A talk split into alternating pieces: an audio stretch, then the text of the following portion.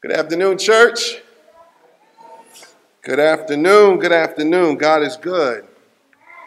He's and all the time. God is, okay. Are we doing that one? That's what's up. It's true.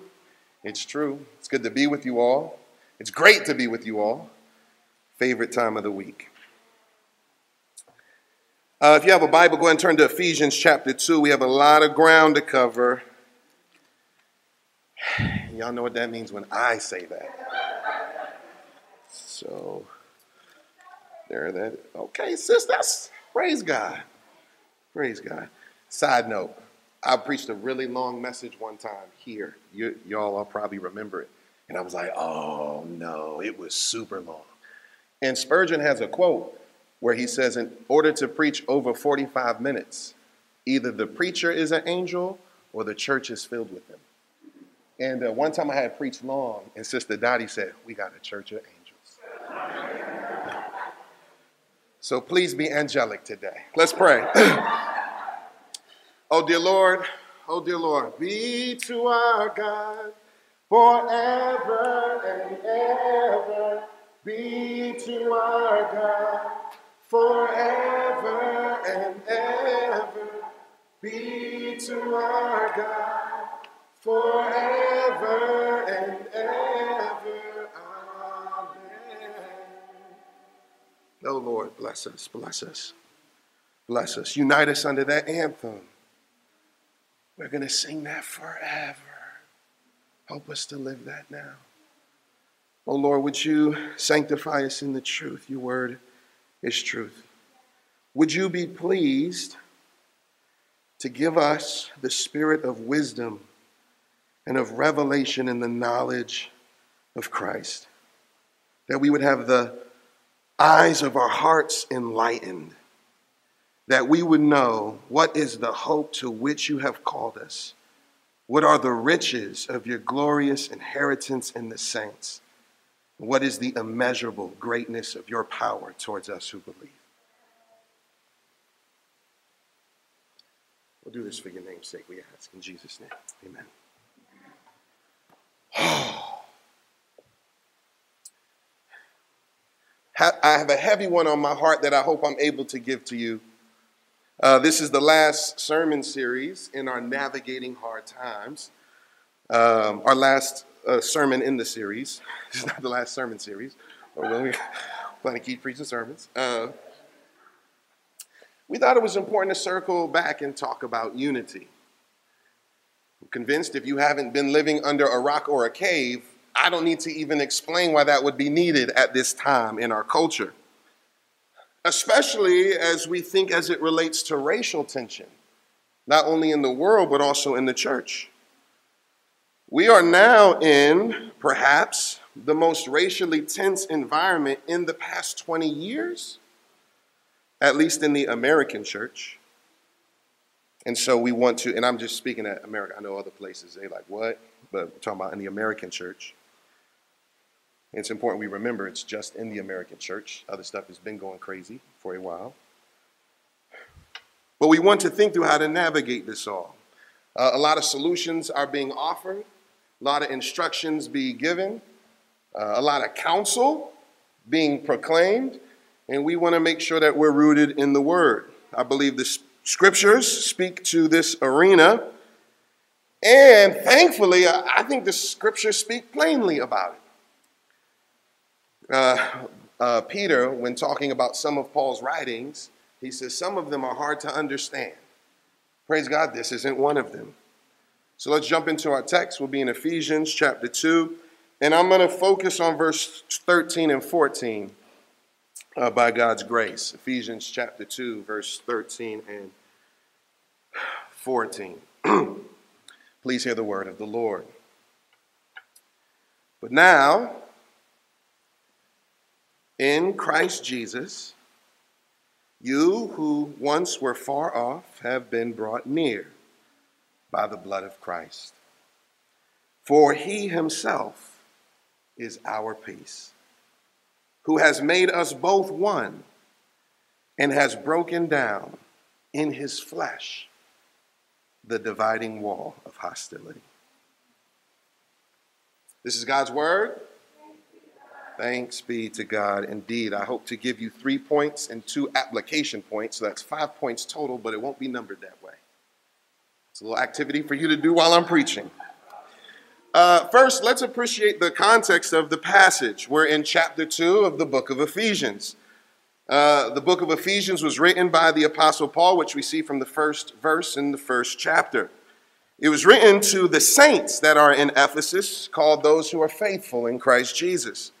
And it's a letter aimed at helping them know what the church is and what the church should be doing all according to the grace of God. And we can always use more instruction about what the church is and what the church should be doing, all according to the grace of God. Uh, at the heart of this letter is a labor to help the saints understand what the church is and what the church should be doing. Uh, and I think that summary is accurate, for we can measure it by Paul's own words. If you flip over to Ephesians chapter 3, he explains his burden right there in verse 8. Ephesians chapter 3, verse 8, the Apostle Paul writes To me, though I am the very least of all the saints, the grace was given to preach to the Gentiles the unsearchable riches of Christ and to bring to light for everyone what is the plan of the mystery hidden for ages in God, who created all things, so that through the church, the manifold wisdom of God might now be made known to the rulers and authorities in the heavenly places. This was according to the eternal purpose that he has realized in Christ Jesus our Lord. What a aim, what a burden. And that is the lofty aim of this very little letter, right? He's aiming to preach to the Gentiles the unsearchable riches of Christ. That's one of those phrases when you say it, it just adds flavor to the soul. The unsearchable riches of Christ. We don't have a thin Christ, we don't have a skinny Christ, we have an inexhaustible Christ. The unsearchable riches of Christ. And it's important for us to know that there would have been in Ephesus some ethnic tension. There was some semblance of a dividing wall of hostility. Our text mentions this in verse 14. And this dividing wall of hostility was erected because of different people groups. There were different groups within the church that were confused about how to relate to each other in love as a family. There was an us versus them dynamic, perhaps. We know from other Paul letters this was present in many of the churches. That was keeping them from enjoying and experiencing the oneness and the unity that they had in Christ. Uh, Paul had just been reflecting, if you're familiar with chapter 1 into chapter 2, he had just been reflecting on what has happened to everyone who has trusted in Jesus. He had just been reflecting on some of them unsearchable riches in Christ in order to teach the church how they really need to frame how they view one another in the church. The church is God's, it's God's space, it's God's people, God's own. It's Jesus' body, his bride, it's his domain. He rules it, he runs it, it's his. Well, this kind of clarity, this kind of thinking about what the church is and what the church should do, particularly as we think through tension, relational tension, even racial tension, ethnic tension, uh, this is needed in our day too, isn't it? Well, racial confusion in the world seems to be equally reflected in the church oftentimes, especially under that topic of race relations. The, the world is divided and hostile. If you don't think so, just tweet a little bit. And unfortunately, though, so too are many churches. Our own church, Risen Christ Fellowship, isn't exempt from this hostility, right? We've experienced our own share of scuffles over racial identity. I know I have with some, I'm sure you have with others, as we seek to wrestle through what it means to be the church and what we ought to do. Well, I don't stand before you today with a solution for the world. We are told from early on in this very chapter that the course of this world is bound to the devil, right? They are following the prince of the power of the air. That's the devil, and he's the spirit now at work in the sons of disobedience. The way we best influence the world is by appealing to them to flee from the wrath to come and jump into the church with us. Uh, for we're those who are trusting in Christ, and he's the only ark that makes it to safety. And we compel them to come. We seek to live among them so, so they'll come. We seek to proclaim his excellencies of him who's called us out of darkness to light. In terms of a solution for the church, though, about how we relate to each other, how do we manage tension, how do we honor the Lord, we do have a little more to say. Indeed, Paul has a little more to say. Question for us is could it be that many of us have forgotten what a church is and what a Christian is? I know I'm saying that to people who have come to church on the Lord's Day, so I trust you know what a church is. And what a Christian is, you know the church is not the building, but the people. But that definition doesn't really get us through much. In fact, Paul was praying that they would understand something of its depth. He was laboring to help them see those riches that are in Jesus. Could it be that many of us have forgotten what a church is and what a Christian is? How about you? Have you forgotten what a church is and what a Christian is? Uh, where there is racial hostility in a church, there is a denial of what the church is and what a Christian is. Which means that there is confusion about Christ. And the way we fix confusion about Christ is by looking to Christ. He has that powerful property that when we behold him, we become like him, transformed from one degree of glory to the next. And in this letter, Paul addresses, he hits on the relational tension, even the ethnic tension inside the church. We got to love Paul for his clarity in this text because we see the sin of the hostility clearly and we see the solution to the hostility clearly. Um, as I said before, I have three points I want to move through the passage in. There are three points that I hope we're all able to agree with, to own, to live by. And I think if we do, I think we'll be better equipped to fight the devil, to love one another, and to give much glory to God. So, three things, three points, and I think hope these three things are something we remember. First point we were all far off from God. So, you think through tension, you think through conflict of any kind, whether this is just with a friend, this is your family, this is your church, but just remember something really important about who you are your identity, your real identity. And the big banner over your identity is you were far off from God. Now, in Ephesians, uh, this is especially a word for the Gentiles where he is right now. Uh, he refers in verse 13 to those, look at it, chapter 2, 13, those who once were far off. Uh, it's true that the Jews were further off than they thought, but this is especially referencing the Gentiles the group of people who were far off from God. Well, who was once far off from God? The answer is all of us. Now, Paul jumps into this Jew Gentile debate and he lays down for all their observance the humbling reality of each of their salvation. He said, hold on, back up. There should be no hostility in the church because Christ is the only reason anyone's there. How are you upset with another person or another group of people in the church when the only reason we all got in there was someone none of us? Someone unlike any of us. Someone who did something for all, someone who did something none of us could do. Christ is the one who died for all this group. Now, it's important for us to know who the Gentiles are. Who the Gentiles are, since it's long will be interactive. Who knows what a Gentile is? A non Jew, exactly.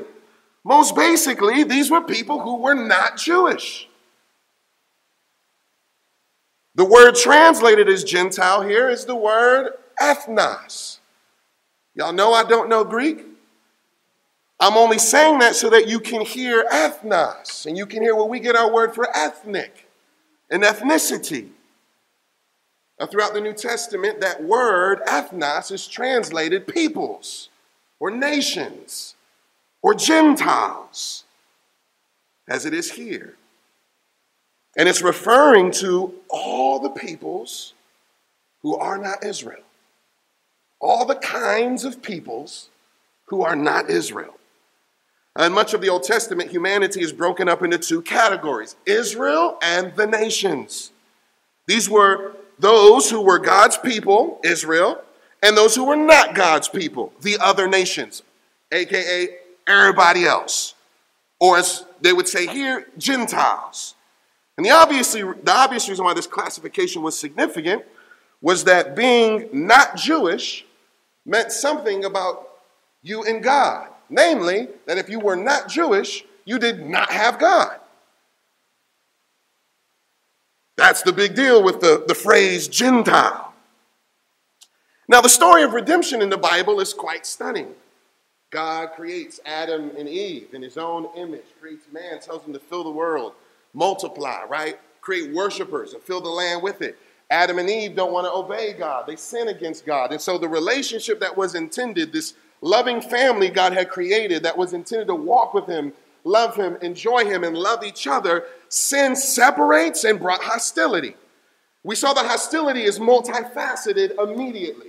It brings hostility and separation in marriage. It brings hostility and separation even in the family unit. So the first sons we get, one kills the other one. So rather than love his neighbor as himself, love his brother even as himself, he says, Am I even my brother's keeper? Not only that, God promises this is going to, this is going to continue. The seed of the woman and the seed of the serpent, y'all going to be at war. And that's what the, the Bible shows us. It shows us the, the seed of the woman, those who are believing and trusting in the Lord, the people of God, and everyone else, the nations who are raging against the Lord. Well, very quickly, we see that sin brings separation and hostility. Cain kills his brother, he gets pushed out. He got to go run. And then he starts his own family. And, and we see that death starts taking everybody out. We have a, a whole chapter devoted to so and so, so and so, so and so died and died and died and died. And by the time you get to into chapter five, they're like, man, I'm tired. And Noah gets born. Noah, whose name means rest. Oh, okay, he's going to be relief. He's going to bring us comfort. Well, Noah gets born and God says, Yo, everyone on earth is wicked. The, the, every thought of their heart is continually wicked, continually evil. I'm shutting this down. And so he promises to send the flood of his judgment. But Noah found favor in God's sight, and he says, No, I'm going to save you and your family. Build an ark. He builds an ark. It rains. God takes out all the flesh, he says, because of the violence that was all over the earth. Well, we go forward a couple chapters. Waters finally recede. They've been floating on the boat. They land, they get off the boat, and guess what got off with them? Their sin. So Noah got the do over. God gave him the same command he gave Adam and Eve look, multiply, fill the land, and he blesses them. Well, Noah brings his sin with him, his family brings his sin with him. And what we have is the whole earth gets filled with sin again. So we know by this because of the beginning of chapter 11 at the Tower of Babel, we're told that the whole earth together was united in sin against the Lord. The whole earth. So they used their collective force to oppose the Lord, and God, in His mercy, having promised He wouldn't destroy them, He says, Let's disperse them. He interrupts their plan, confuses their language, disperses them throughout the world. We know this was a, a sign of mercy. We know this because something happens in chapter 12. In chapter 12, we meet Abram. Now, God calls to Abram and he says, Look, I'm going to do something with you. From you, I'm going to bless everybody else. And how he explains it to Abram is very interesting. He says, You know what? In you, all the families of the earth are going to be blessed. Well, Paul understands that this was God preaching the gospel to Abraham. Right? Paul says, yo, God, God promised, it says in, in, in Galatians 3:8, the scripture foreseeing that God was going to justify the Gentiles by faith. That means all the rest of the nations, God was going to make right with him by faith. He preached the gospel beforehand to Abraham, saying, In you shall all the nations, again, ethnos, be blessed. So the, the, from the beginning, you got, you got a problem. Sin separates, brings hostility, and and God has pledged a plan. He told us He has one. It's a redeeming plan. He says, listen, this is going to take a while, but it's going to be dope when I get done. I'm going to I'm going to raise up a people, and through this people, I'm going to showcase who I am, and I'm going to draw everybody else to myself, and then I'm going to merge everybody into a new people. It's going to happen through Abraham, his offspring, who's the seed of the woman. And that, that promise just gets forwarded and forwarded in the Bible, as uh, Bible Bobby likes to say, right? We're looking for a man. Right? This is the story of redemption. God's intention, even in calling Abram, was to one day unite all the peoples of the earth under the blessing of his offspring. What they in their sin had forfeited, God, by his riches and love and kindness, was going to make available to them again. Namely, He'd make a way for them to be reconciled to him and restored as his people. This is the story of redemption. So, what happens? Well, Abram fathers Isaac. Isaac fathers Jacob. Jacob becomes Israel, who's had sons, and his son sold Joseph, his other son, into slavery, and yet we find God purposed that to preserve life. God preserved his people through famine in Egypt, then delivered them from 400 years of slavery through Moses, led them by his power, spoke to them by his word on the mountain, cared for them by his very own powerful hand. He led them then by Joshua into the promised land, continually conquering their enemies, delivered them by the hands of Deborah and Gideon and Jephthah and Samson and Eli and Samuel, and then he raised up for them a king, King David who would seek to lead them in seeking after God's own heart. then he continued to raise up king to lead them in that way. We have Jehoshaphat after him, and Uzziah, and Josiah, and Hezekiah after that. And we find it's this big, long story of God being long suffering with his people, though they rebel against him. He still doesn't turn his love from them, he still forwards that wonderful purpose of redemption towards them. In their hostility towards him, he shows kindness and mercy towards them. Even in their captivity, he continues to speak words of comfort for them through Jeremiah and Ezekiel and Daniel and Isaiah. All the while, God never broke his covenant with them. He never failed to keep his promise to them. He never took hope away from them ever. He was their hope and he promised to bless. He shows himself throughout the scriptures as a God who sticks with his people, who is merciful and who is gracious, who's abounding in steadfast love and faithfulness, a God who forgives sins, even the sins of thousands, but who will know by means no means clear the guilty Great is his faithfulness, and his steadfast love extends to the heavens. Now, we read this as Christians, but just appreciate the Gentileness.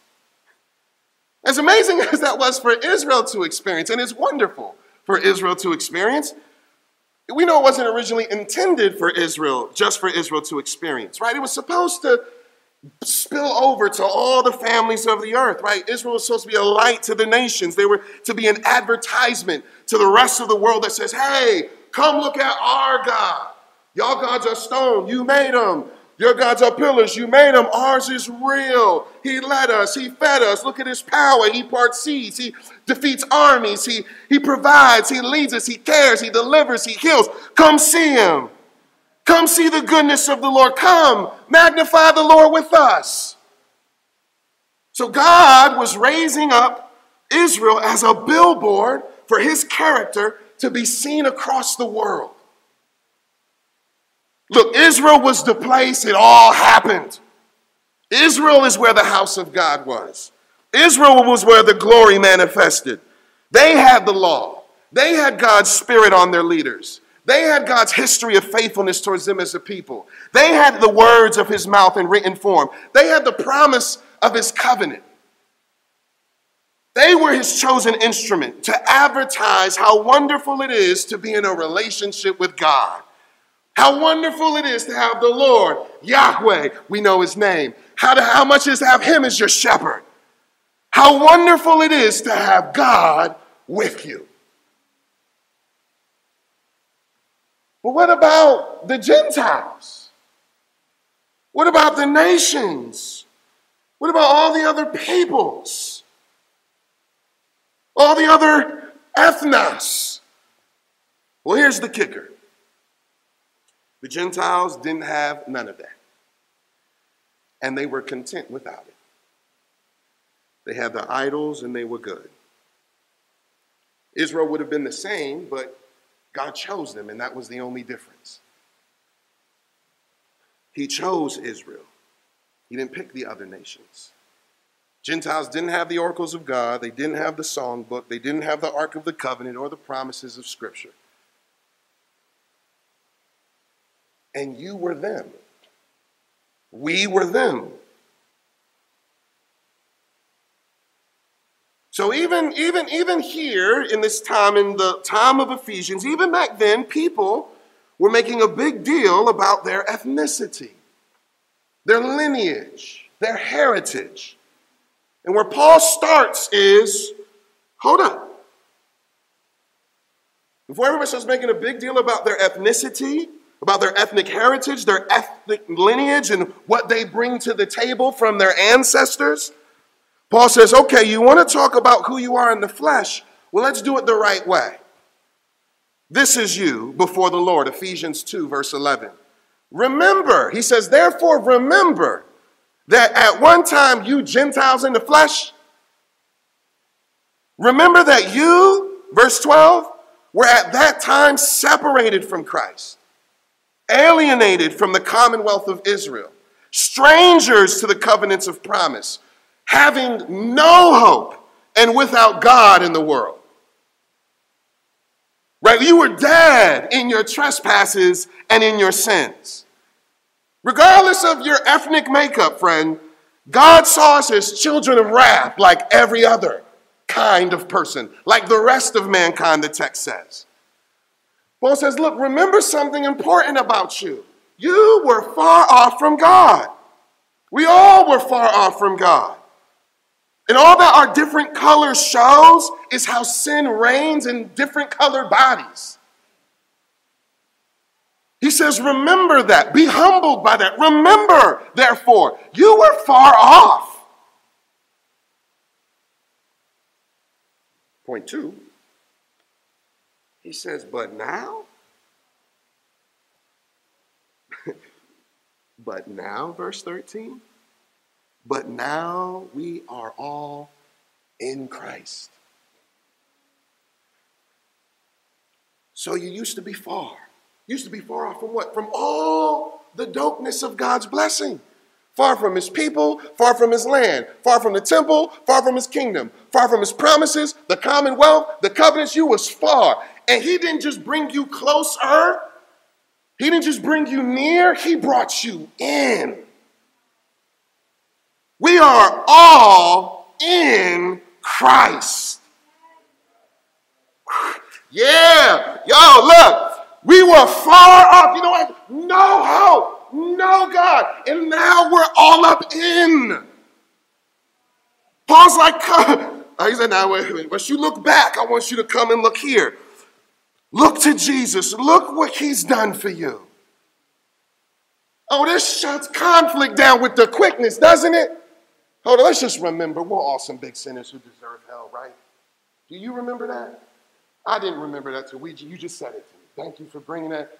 Man, we've been saved. Praise God. Let's have this convo differently. Look at verse 13. He says, But now in Christ Jesus, you who once were far off have been brought near. Listen, look, see it, read it slowly by the blood of Christ. How'd you get there? Your mama ain't bring you in there. There wasn't a swap at the hospital like wrong wristband, you get to go in the kingdom. You didn't do your good works enough there. You didn't stumble into there. You didn't accidentally get there. You didn't take yourself there. You didn't ask God to bring you there. How did you get there? He died for you. Oh, look, look, look, look what God, what God promised to Adam, what he promised to Abram, what he promised to Israel, what he promised to David, he provided in Christ. He's provided Christ. In the fullness of time, Christ came. And what was so dope about Christ coming, it says, look, you want to know what it's like to have God with you? Bam! Come and get him. Come to me. Come to me. And it says, we've, we've been saved in him. Though we were all, to be far from God means dead. And it means dead in the most serious way. A believer dies in its sleep. That's, that's actually a good death. To die in your sins.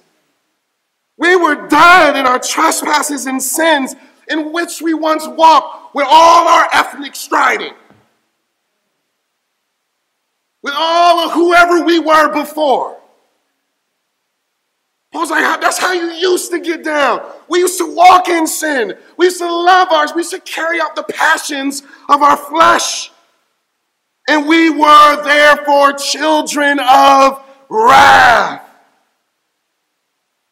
It says, but God, God, God, because of Him, because He was rich in mercy, right? Because of His great love through which He loved us, even when we were dead in our trespasses, He kept His promise. He made us alive together with Christ. Oh, He walked through the tomb yard and called us out. And he didn't check your ethnic tag first. Oh, let me get some. I need more black people. That's what's up, y'all. Come on. No, no, no, no, no. Oh, it is wisdom. We don't know why he picked us. He didn't pick us because of anything dope about us, but you got picked on purpose. This is why we say, elect ones, rejoice. You didn't accidentally get saved, and you didn't help you get saved. He says, by grace. And you could just hear Papa Paul. Hold up, there's problems in my. Hold up. The church of Ephesus, the saints in Ephesus, faithful ones in Christ. Let me just remind him of a couple things. You've been saved. And look, Look, Ephesians 2, verse 5. Even when we were dead in our trespasses, he made us alive together with Christ. By grace you have been saved. And, and, and, and he's raised us up with him and seated us with him in the heavenly places in Christ Jesus to sh- so that in the coming ages he might show the immeasurable riches of his grace and kindness towards us in Jesus Christ. Who are these people? Who are these people? What do they possess? No wonder Paul said, I want y'all to know what you have. What is the immeasurable greatness of his power, and what are the riches of his glorious inheritance in the saints? And look, what, what, what did that, what part of that did you have anything to do with? Which part of that was aided by anything in your flesh? What part of that was helped by your skin color or by your heritage or your ancestors? I was like, the only reason anybody is here is because of Jesus, because he bled for you. We were so grimy. We are so vile. We are so wicked in our sin. The only possible way for us to be saved is if the second person of the Godhead died for us. And what's mind blowing is that he loves you enough to do it. His blood has secured the arrangement. No wonder Jesus says, every time y'all get together, remember that. Drink to that. I, my body broke for that. My blood, this is the covenant in my blood. Proclaim my death till you see me again. Don't forget that. We be all near side, we be forgetting stuff. He said, No, no, no, no, no, no. When you come together, as often as you do it, y'all remember me. His blood has been shed for our sins. His blood permits us to draw near to God. His blood is what cleanses us and forgives us. We were all kinds of wicked, 1 Corinthians 6, but we got all kinds of washed. Right? It's the cross of Christ, the cross of Christ. The cross of Christ cannot be big enough in any church. I like the old school joints where they had this huge Big old cross. It was ugly, but just that. And I don't want anybody to be looking at no preacher so you better see the cross behind him. they ain't got no design team. Didn't look dope, wasn't lights, just a big old cross. Through Christ being broken so that we might be reconciled to God, through that same act, we're told, he also did something with every one of his people. Now, in Christ Jesus, you once who were far off have been brought near by the blood of Christ. It says, For he himself is our peace, who has made us both one and has broken down in his flesh the dividing wall of hostility. Jesus' death has, it ends the hostility, and it ends the hostility forever. You'll never, ever ever wake up and God be hostile to you. It can't happen. Listen, our biggest problem is not our skin, but our sin. It's the fact that we all sin against the Lord. This is what even the Jews didn't fully understand. They were near, they needed to be in. God has surveyed all peoples everywhere.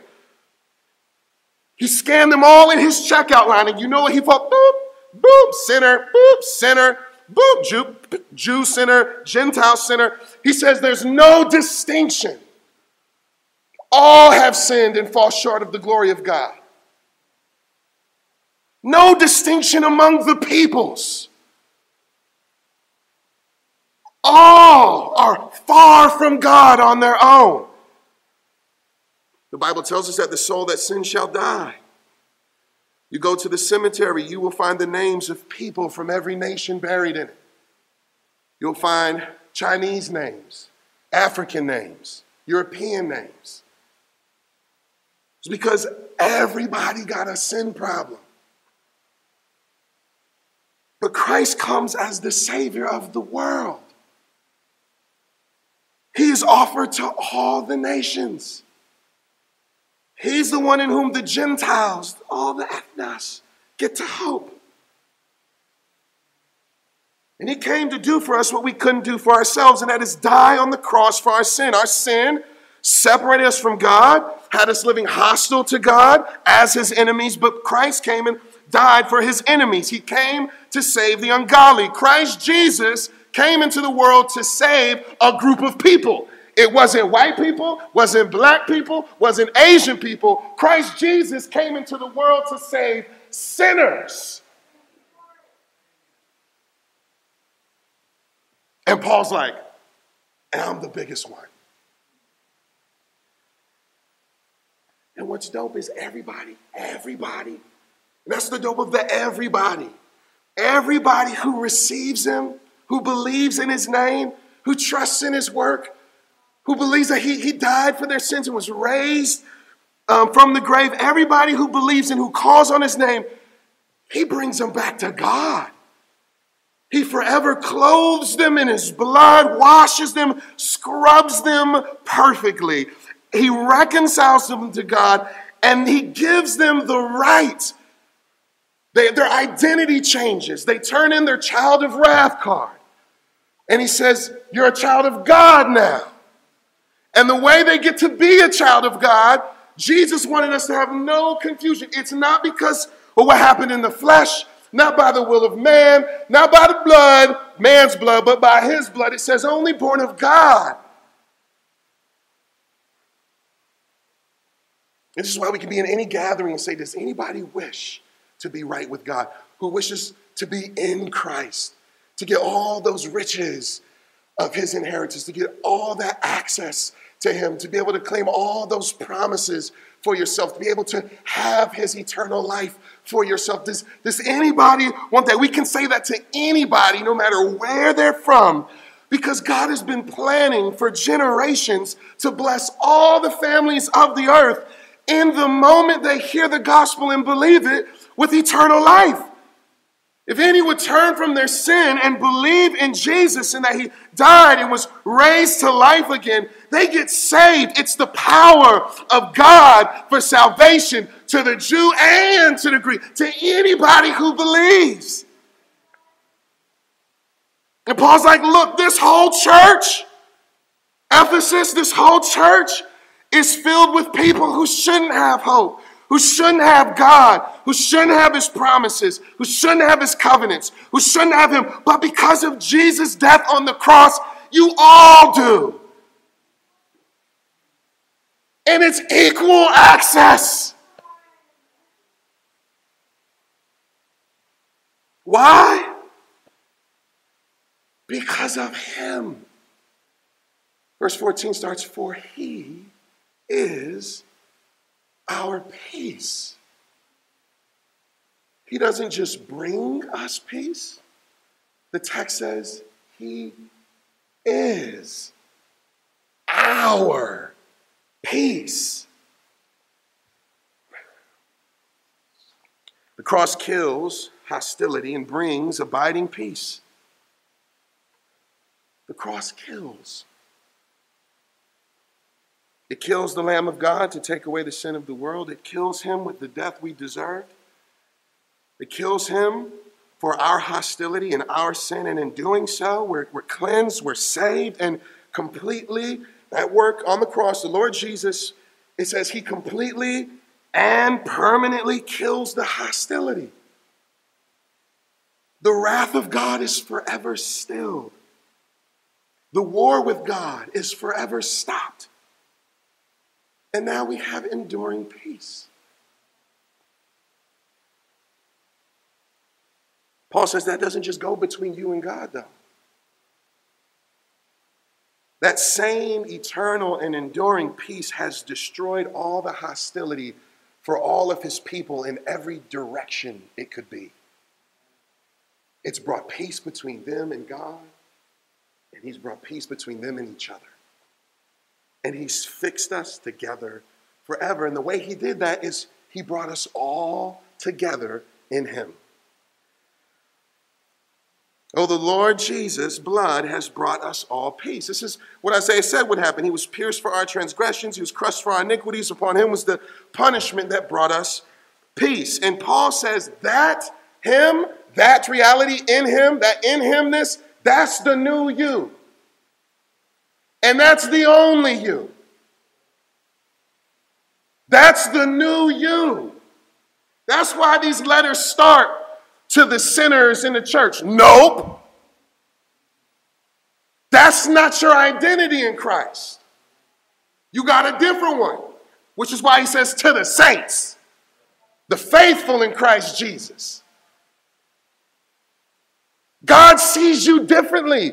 And beloved, He sees you differently than you see you. On the block, whenever people were trying to um, encourage dignity, particularly in men, I think Carl does that still. We see, we see brother like, "What's up, King?" And it's a way to try to instill dignity in them. Now, again, it's based on faulty logic, right? We was gonna be accurate with just the Bible, like, what's up, sinner? Like if they wasn't in the Lord. But Paul's doing this with the saints. Say, what's up, saint? What's up, child of God? What's up, co-heir, the grace of life? What's up? What's up, royal priesthood? What's up, holy nation? What's up, chosen race? What's up, living stones? What's up, body of Christ? What's up? Paul says, This is your new identity. I don't want anyone in the church regarding anyone according to the flesh. Let's press in on a little bit.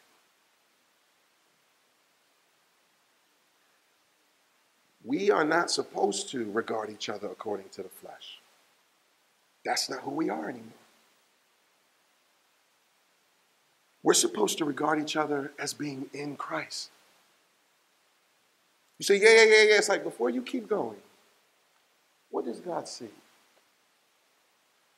What encourages your heart about what God sees in you? You're going to say all Jesus stuff. Jesus stuff over. And he's like, exactly. That's by design. Second Corinthians chapter 5. It's been a couple months since I said this out loud, but y'all know this is my go-to. This is one of those verses that locked it in for me. When I was a new Christian, I came up, I said, oh, snap.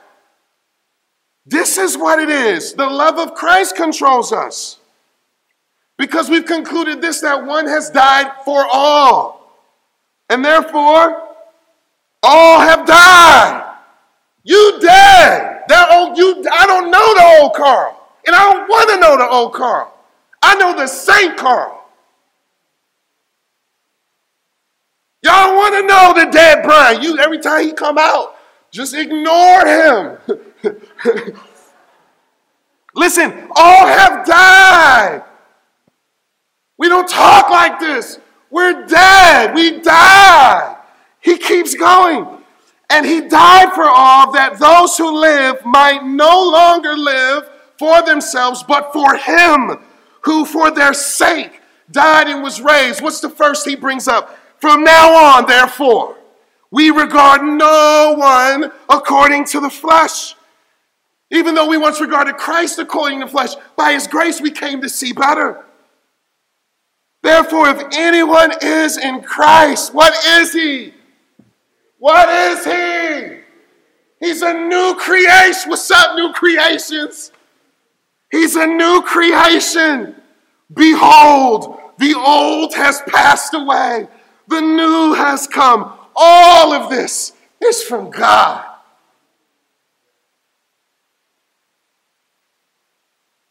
And what we find in that, in that reality of being in Christ, is that is actually our new ethnicity. In the Bible, that's the new you. That's your new brand. That's your new culture. That's your new lineage in Christ. And we understand how ridiculous it is to boast in things of the flesh. How are we boasting in what we were when we were dead? You ever tried to brag about how you used to be when you didn't know the Lord? it's just like, but then you caught yourself like, what am I doing? I didn't do anything dope. BC. You want to know how important our ethnicities are? How much did it help us with our sin problem? How much did it bring us closer to God? How much does it keep us close with God? The answer is not at all. Now, that's one reason I think things are so rough now. People are trying to process the very racist history of America, but they're trying to do it while insisting that this history defines our identity. So if you're white, it's in connection to oppression. If you're black, it's in connection to slavery. And there's whole other identity prisms if you're Latino or if you're Asian. Uh, the world insists that the history of racial realities define people's present identities. They insist it. And the Bible says that's not true. And just think about, yeah, don't be surprised that's what the devil does. Don't be surprised that's what the world does. Don't be surprised that's what the flesh does. They not talking to you. What's up, saint? Washed, brought in Christ. That's not how Christians are to view their identity. For the Christian, our entire identity is bound up and flows from the reality of the cross. What the world, the flesh, and the devil would seek is for us to look around this church and see divisions or see fences put around people groups. But when Jesus looks around this church, he doesn't see the divisions of people groups, he sees an entirely new group. It's a new people. This is what Peter was trying to get the, the exiles to get. They were ostracized, they were struggling. You remember our brother Peter, right? Don't sleep on Peter. Peter was like, yo, yo, yo, yo, y'all remember who you are? You're someone different. You used to be called by a different name, not my people. You used to be known as don't got mercy. But you're new now because of the cornerstone.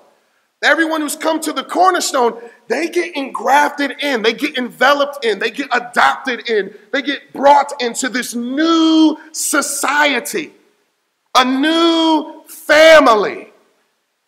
You're a chosen race now, a royal priesthood, a, a holy nation, ethnos, a people for his own possession, with a whole different purpose to proclaim the excellencies of him who called you out of darkness into his marvelous light. You're someone different now. Oh, if only we knew how new we were.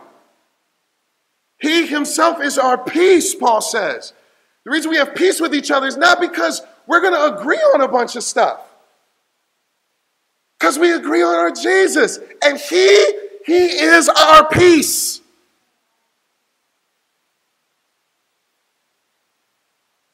And in him, all that stuff that would have divided and brought hostility, animosity, strife, bitterness, hatred, anger, unpleasantness, unkindness. He broke that all down. Jesus came through with the sledgehammer of the cross and shot that all up. I'm, I'm taking everybody. Christ has completely provided all that unites us and he's completely removed all that would separate us in hostility. Christ has made us something entirely new. We're not Israel as they were, we're not the Gentiles as they were. We're something different. We're something new, something he calls in this letter to the Ephesians the church. I mean, it's interesting, just a couple verses down, just look briefly in chapter 2 of Ephesians says he did this by abolishing the law of commandments expressed in ordinances that he might create in himself again there's that in him again he might create us one new man to go along with the two. No that's not quite right. One new man in place of the two. So making peace. You know how we're supposed to have peace? Because we're united in christ. We're a part of him. We're a part of each other You've been forgiven, I've been forgiven. You used to be far, I used to be far. You've been saved, I've been saved. Jesus is your everything, He's my everything. We're new. We're all in Christ. He's made us both one. We were all far from Christ, and now we're all in Christ. And the third one that I just want to reinforce three things. Again, if we remember, we, would be helped by this. One, we were all far from Christ. Two, we are all now in Christ. Speaking of believers, obviously, and three, your ethnicity has nothing to do with it. Amen's got quiet on that one, but it's okay. One of the things he's bringing up here is that Jesus has abolished ethnicity as a factor. Uh, listen, church, that's good news. That ethnicity is not a factor. That's actually the whole argument. Because if ethnicity was a factor, you'd be far off still. I'd be far off still. Even in the church, you have people who were Jews who were still trying to bring fences back up. Like, yeah, yeah, yeah, no, I know you believe in Jesus, but look, we've been doing it this way for years. He's like, no, no, he shut that down. The standing with God has nothing to do with your ethnicity. Nothing at all. Absolutely nothing. It has everything and only everything to do with Jesus. Look, it's good news. Your ethnicity doesn't help you or hinder you in Christ at all. Ethnicity doesn't help you follow Jesus or hinder you from following Jesus. Ethnicity doesn't help you grasp your hope or hinder you from grasping your hope. All there is is Christ. And in Him, there's none of that. It's only Jesus. A church is a place where all the different ethnicities say together. No, no, no. It's only Jesus. We might look like this, but we want you to know what's happened in us. I want the church to know that, contrary to what you are told every single day in the world, listen, our ethnicities actually don't matter that much. They matter, but not that much. They matter, but not how you're being told they do. What is the purpose of our difference? You're standing before God has absolutely nothing to do with your ethnicity. And it's your standing before God that will determine everything about your life. Christ is your life.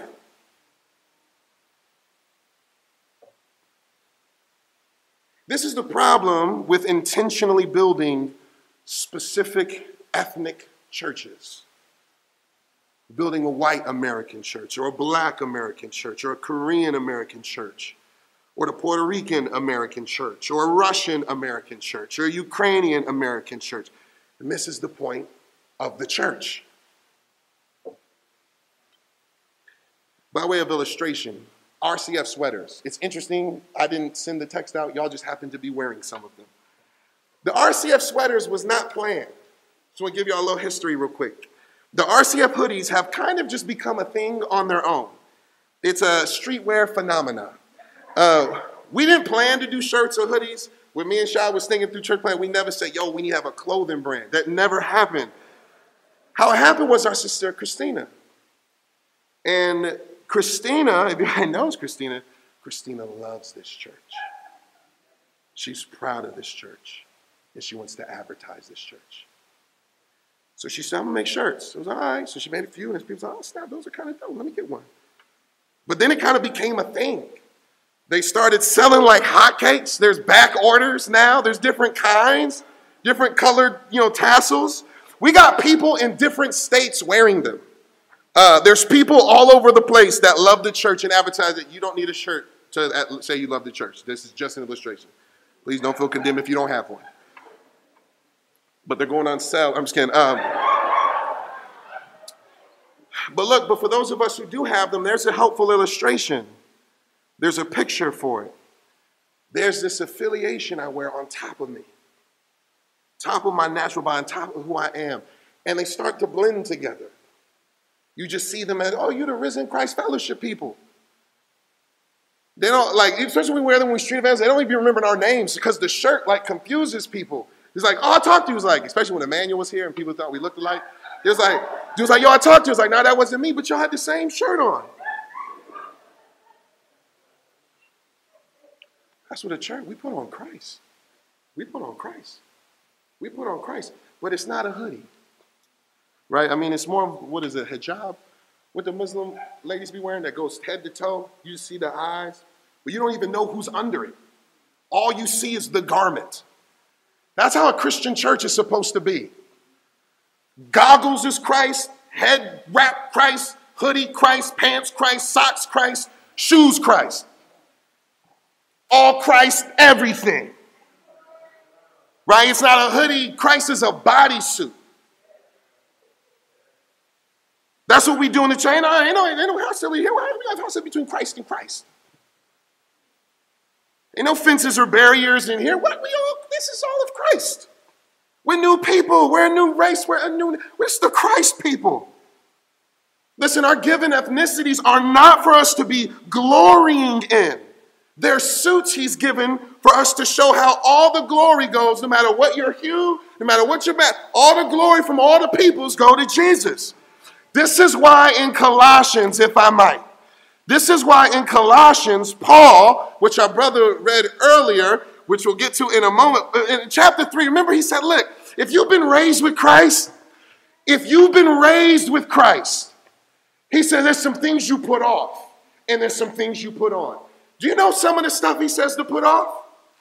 Ephesians, I mean, Colossians chapter 3. Put to death, therefore, what's earthly in you, of the earth sexual immorality, impurity, passion, evil desires, and covetousness, which is idolatry. On account of these, the wrath of God is coming. We say yea and amen. In these you too once walked when you were living in them, but now you must put them away. Okay, you were walking. The stuff you used to walk in, we don't walk in anymore. Okay? Now you must put them all away anger, wrath, malice, slander, obscene talk from your mouth. Don't lie to one another, seeing that you put off the old self with its practices and have put on the new self, which is being renewed in knowledge after the image of its creator. Here, here where? Where is the here he starts talking about? Where is the here? Because he says, Here there is not Greek or Jew, circumcised and uncircumcised, barbarian, Scythian, slave free, but Christ is all and in all. We don't do that up in here. My mama, when we used to roughhouse, we got out of control. It was a kind of plan she didn't tolerate. Your mama gave you one of these, y'all take that outside. Paul's like, y'all take that outside. It's all Christ up in here. Christ is all and in all. People really misunderstand this because they misunderstand what the church is. Our differences should not be distracting away from Jesus, but drawing attention from every corner and every hue towards Jesus. One of the reasons we have differences is so we can all show how, regardless of what it is, we all need the same Savior. That's the big point. That's how ethnicity resolves in the Bible, where the whole world had come together against God. Revelation 5 gives us a snapshot of how it resolves. In Revelation 5 is we're not supposed to read it and walk away like, oh snap. That means we all gonna be showing up in there like, yo, this is what we bring it up here. That's not the point.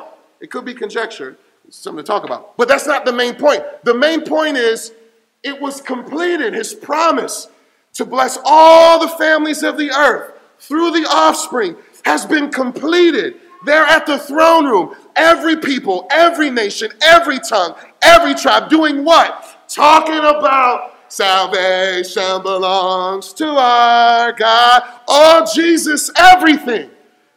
Most glory to Jesus? No. All glory to Jesus. Some honor to Jesus? No. All honor to Jesus. So much so says the nations will bring their glory into it. Like, take that, Lord. Take that, Lord. Take that, Lord. Ah, we don't get it. We forget how supernatural this is and how supernatural we are. Because there's no one outside of the church that's going to tell you that. But Paul says, Oh, do not get it twisted. Don't forget who you are. Understanding what you, I know I'm late, but just understanding what you're looking at changes how you view it. What are you looking at when you look at the church? What are you looking at when you look at the person next to you? Is that your friend in the flesh? Or is that someone you're united to in Christ? Understanding what you're looking at changes how you view it. I'll give you an example. There's a Tom, uh, there's a man named Tom Yendell. Y E N D E L L. You're going to remember this name. And he's a painter. Anybody know who Tom Yendell is? Great. Uh, he, he's actually uh, known specifically for painting very beautiful flower canvas paintings. And they really are quite stunning. But, truth be told, like most of us, as already established, we're not art people. Um, if you saw the painting, you would think, that's what's up. That's dope. And you would keep it moving. You would think, hmm, like, I would expect to see this at Target. You wouldn't examine the intricate detail or really be at all amazed by it. You would kind of just expect it to be in a regular place where you get art. But understanding what you're looking at changes how you view it. If I told you that Tom Yendell was born without arms, which he was, and that he painted those with his feet and his mouth, which he did, you would view that completely different. You'd be like, he did what? The petals? How did he do the petals? You see the thorn with his teeth, yo. You would have a, a different depth of appreciation, and even whatever deficiencies you thought you observed, they would be overwhelmed by the wonder and awe that such a work of art could be composed in such an amazing way. When you understood more, you would have a different perspective about it. Well, the reason Paul wrote this letter to the Ephesian church, he says, if, if we understood more, we would have a different perspective about it. Whole different perspective. And that's why, that's why this letter starts this way. He said, Do you know what you're looking at? You know what you're looking at in the church? What does Paul see? Blessed be the God and Father of our Lord Jesus Christ, who has blessed us in, in Christ with every spiritual blessing in heavenly places, even as he chose us in him before the foundation of the world, that we should be holy and blameless before him. In love, he adopted us excuse me, in love, he predestined us for adoption to himself as sons through Jesus Christ, according to the purpose of his will, to the praise of his glorious grace, with which he has blessed us in the beloved. In him, we have redemption through his blood, the forgiveness of our trespasses, according to the riches of his grace, which he has lavished upon us in all wisdom and insight, making known to us the mystery of his will according to his purpose, which he set forth in Christ as a plan for the fullness of time to unite all things in him, things in heaven, things on earth.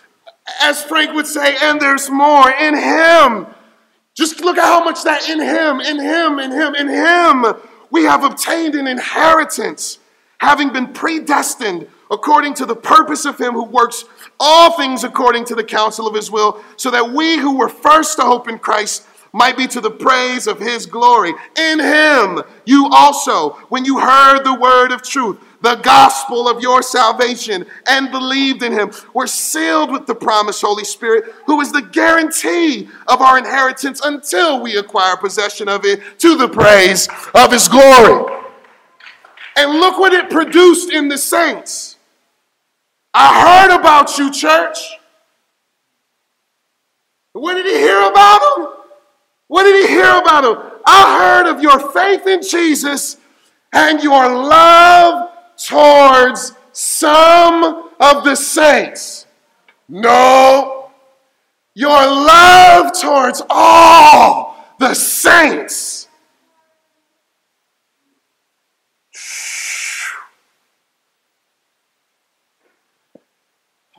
Paul, before Paul said anything, he just started saying, Does this change what you're seeing?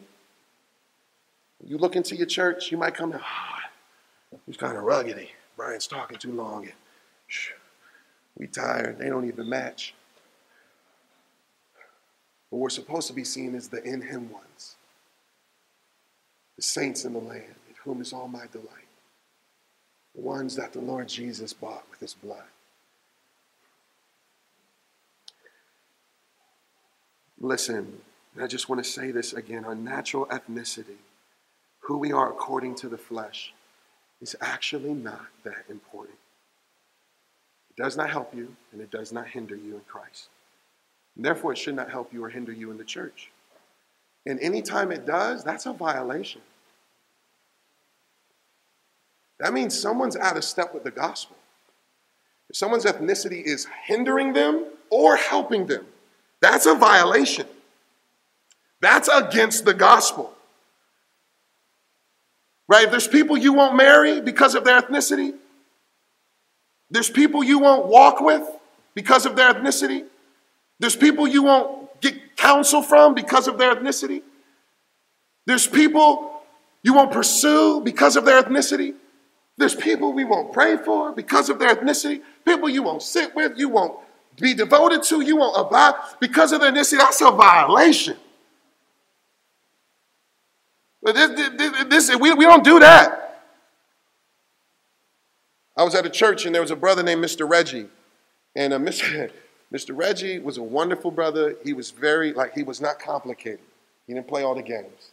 He just gave you that quick edification and was out. He used to come to all of us. All of us. If you knew Mr. Reggie, he said this to you. He came up, he said, you be trying to tell, he said, listen, it's all about Jesus. He's like, it's all, it's all about Jesus. It's all, I love him. He's all about Jesus. Jesus loves you. And he would walk away. The people would just start crying and, and, and falling into puddles. But Paul is like, mm, that's not supposed to be Mr. Reggie. That's everybody's MO. It's never Jesus plus.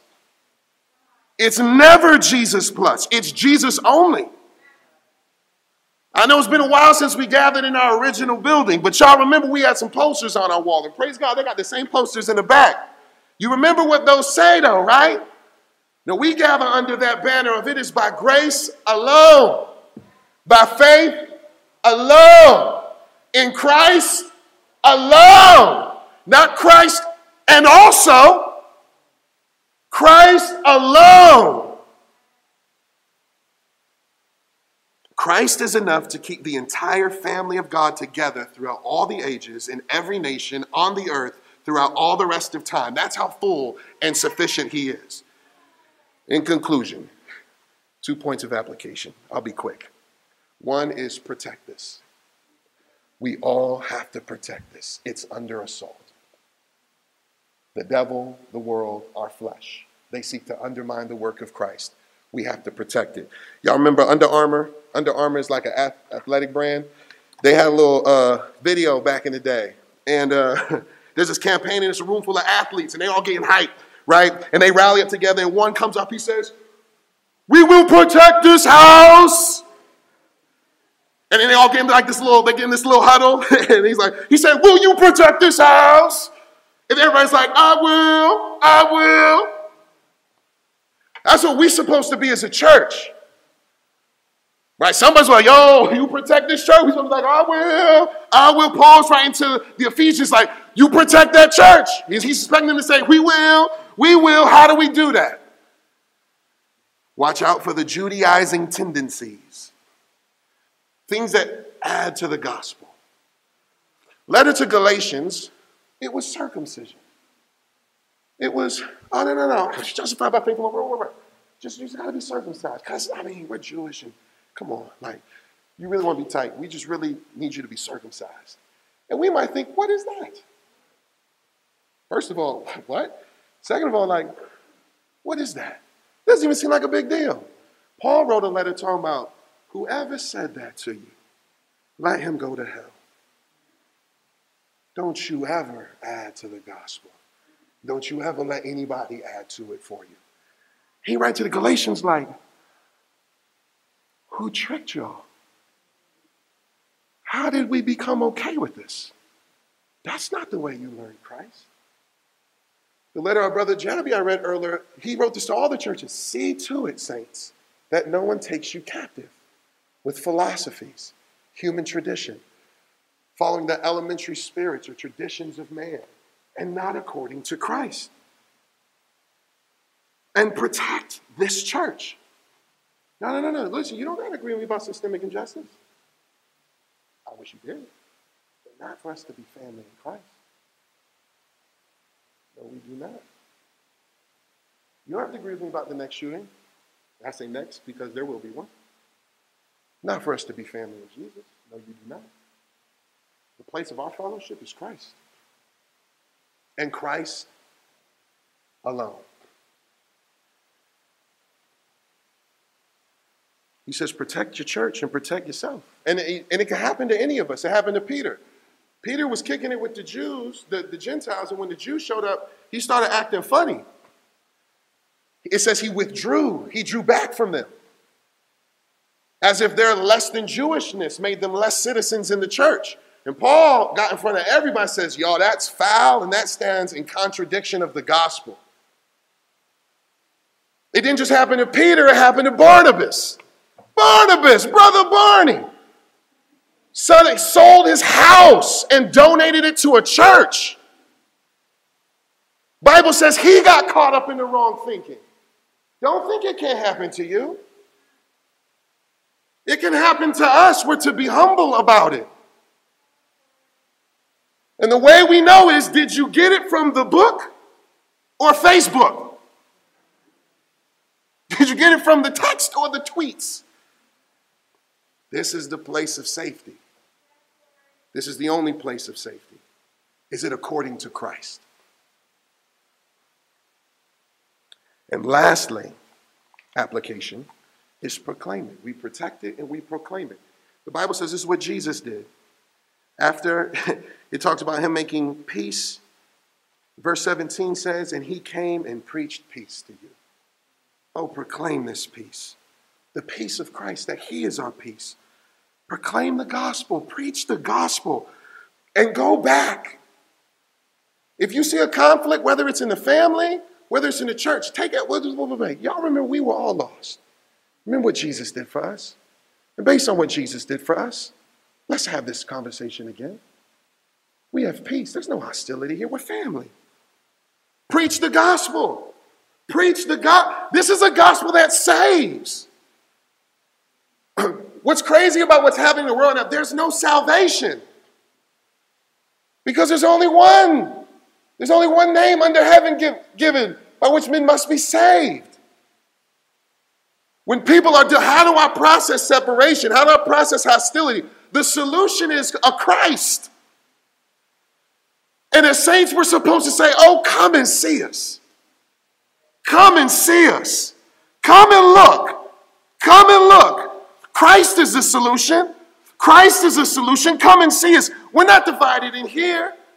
There's no hostility in here, not because we agree about everything. There's some crazy stuff we disagree, but we have Christ and He's our peace. Come and see a multi ethnic family. Come and see our multi ethnic membership. Come and see the, the nations together worshiping Jesus. Come and see our multi ethnic elders. We got a Dutchman. Come and see us praise God with one voice. Come and see us take the Lord's Supper as a family. Come and see this new humanity. Come, come and see us live together. Uh, we don't just fold our lives with the other people who are like us. We, whoever Christ claims, we claim. Come, come, come and see us. Come, come, come see us be together, even though we're not the same race. Though the world says we shouldn't, our Christ says we are. Oh, come, come, come and see us. Come and see. We got that peace, baby. We got that true abiding peace. We got peace that takes uh, police shootings. We got police. Uh, we got peace that takes uh, um, spa shootings. We got we got peace that makes it through Donald Trump. We got peace that makes it through anything. We got peace, peace. What's the peace on? Here's the thing. It has nothing to do with what we did. It has nothing to do with what's happening out there. Christ is our peace. Our peace is a person. We don't have peace because our pastors preach about the recent shootings when they happen. We don't have peace because we all agree about injustice. We don't got peace because we all have the same preferences of worship style. We don't got peace because we all think of history in America the same way. We don't got peace because we all got the same natural ethnicity. Not at all. Those don't actually give any peace. I just want to tell you, friend, there's no peace in that. But what we do got is a cross. We got a cross. We got a Christ who saves by his cross. And he makes a whole new people group. And you can come get with us. He's more to each of us. He's more to each of us than anything in the world. He's more to each of us than our own fleshly heritage. He's more to each of us than our very life. He's more to each of us than any cultural privileges. He's more to each of us than any societal disadvantages. He's more to each of us than any suffering or any prosperity. Oh, Christ is everything to every one of us. Let me tell you, come and see. Let me tell you why we love him this way. I want to tell you what he did for us. He saved us and he seated us with him. We got heavenly access. And this church, as a diverse church, has a unique opportunity to proclaim. In my second conclusion, does Paul do what he says? Does he practice what he preaches? Flip over to Philippians 3. The man who wrote this letter says these words For we are the circumcision, those were the ones near. He's of the privileged party, the Jews. Though those who worship by Spirit of God and the glory in Christ and put no confidence in the flesh. This is Paul speaking. He says, Though I myself have reason for confidence in the flesh also, I also, excuse me, if anyone else thinks he has reason for confidence in the flesh. Listen, I got more than you. Circumcised on the eighth day, check. Of the people of Israel, check. Of the tribe of Benjamin, check. A Hebrew of Hebrews, check. As to the law, a Pharisee, check. As to zeal, a persecutor of the church, check. As to righteousness under the law, blameless, check. But whatever gain I had, I count it as loss. I count it as loss. Why? For the sake of Christ. Indeed, I count everything as loss because of the surpassing worth of knowing Christ Jesus my Lord. For his sake, I have suffered the loss of all things and count them as rubbish in order that I may gain Christ and be found in him. Church, let us imitate the Apostle Paul as he imitates Christ. Oh, dear Lord, I do pray that you will help us. I pray that you would help us to know what you've done for us in Jesus. I pray that you would help us to never undermine it. Pray that you would help us to exalt in it, to rejoice in it, to proclaim it, to display it.